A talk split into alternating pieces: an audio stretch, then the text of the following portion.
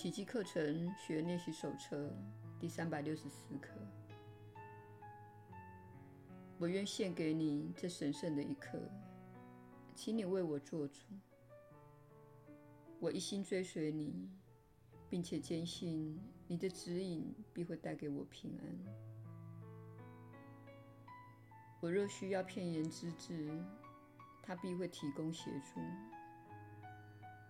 我若只需要一念，他也会立即浮云；我若需要一颗宁静而开放的心，他必会让我如愿。他会应我之情而为我做主。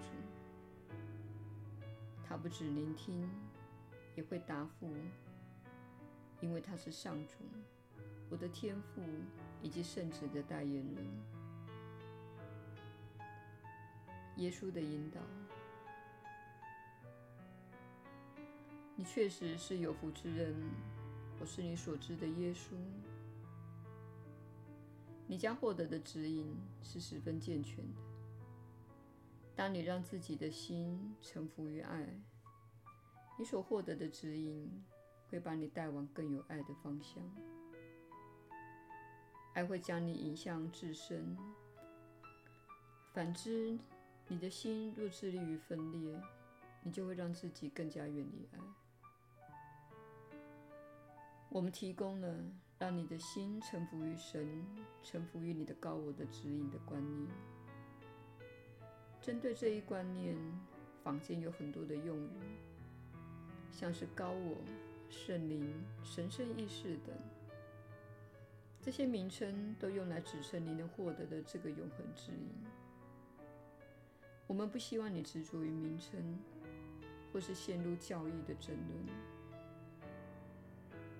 请了解，当你让自己的心臣服于爱而说：“请为我指路，我把人生奉献给爱。请告诉我，如何在这个艰难的世界找到自己的道路。”那么你就会获得指引的。同时要知道，这个指引会跟你一向使用的自我引导方向是有所不同的。比如说，如果你总是牢牢掌控着事物，你将获得的指引可能会来自一位新的朋友。他是一个非常放松而且随和的人，他会向你示范如何放下掌控。你可能不认为那是来自神的指引，但它确实是。这个人进入你的人生，带来不同的观点、不同的价值体系、不同的处事方式及不同的生活态度，让你看到你过度的掌控事物的作风，那是一种选择。他人则有不同的处事态度。